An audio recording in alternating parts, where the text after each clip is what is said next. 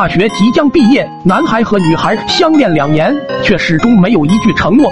在回家的列车上，男孩有二十六站，女孩还有十四站。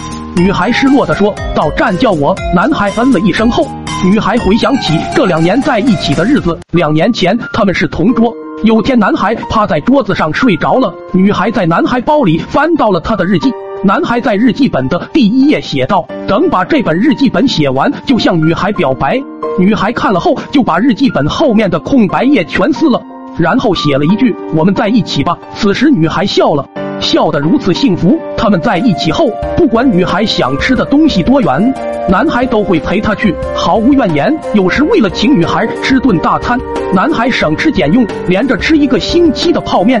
还记得那年冬天雪后的清晨，女孩在寝室接到了男孩的电话：“你快打开窗户看一下。”女孩打开窗，看见男孩站在楼下的雪地里，旁边三个大字五二零。女孩看到后很感动，这是你写的吗？男孩说，本来还想多写几个的，可惜尿不够了。男孩看着女孩愣住的表情，笑了出来，哈哈，当然是骗你的了，傻瓜，那是我用矿泉水写的。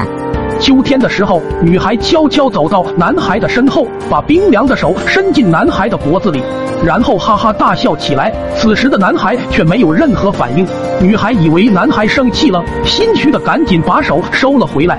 男孩却一把抓住女孩的手，说道：“笨蛋，你别动，手怎么这么冰？我给你暖暖。”一幕幕往事从女孩脑海中划过，想着想着，女孩不知不觉睡着了，眼角还有些许泪痕划过，嘴角却微微上扬。不知过了多久，女孩被叫醒了，车已过了好几站，转过头，男孩温柔地对女孩说：“跟我回家吧。”女孩扑哧一笑，眼泪跟着滑了下来。几天后，他们终于来到生他养他的小山村，结果他被卖给了村里一个六十多岁老光棍。